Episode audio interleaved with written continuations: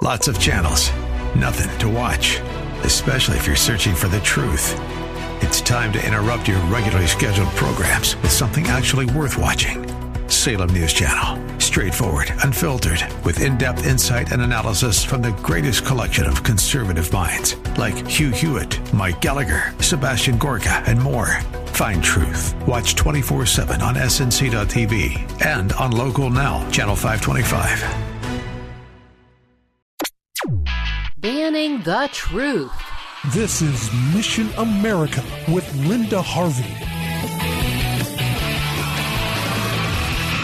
Think about religious freedom, it goes hand in hand in our Constitution with freedom of speech and freedom of association, all of which are First Amendment rights. But of course, private companies have the right, in my opinion, to pick and choose what they promote or don't promote. That's why bakers and florists have the right to refuse to say yes to providing services to pretend homosexual so called weddings. Yet we, the buying buying public also have the right to say a huge no to companies that support sin and refuse to honor the truth. So let's look at the recent actions of Amazon. The giant book and consumer goods site is now banning books or at least removing them from their website and the possibility for their customers to buy them. Surely you are thinking these are books about hardcore pornography or books that would advocate sexual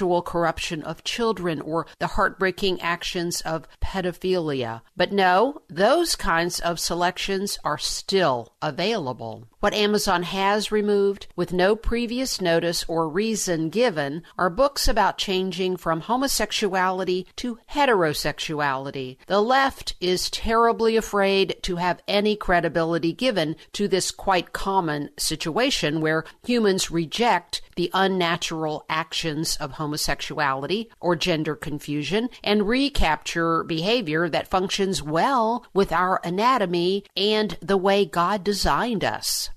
The books removed were first those by Dr. Joseph Nicolosi, a very well known counselor who wrote a lot about the hope of change starting several decades ago and made a huge positive difference in many people's lives. He is now deceased, but his family was still making his books available on Amazon. But apparently, no longer will that be an option, at least for now, on the world's largest book sale website. And the books of former lesbian Anne Paulk, who's been on our radio show a number of times and is executive director of Restored Hope Network, as well as the books of Joe Dallas, an ex homosexual writer and speaker who has published many powerful books about the hope of change through Christ. Their books are gone also. So far, my books are still there. My book for teens, Maybe He's Not Gay, does talk toward the end about overcoming overcoming homosexual feelings. So we'll keep an eye on this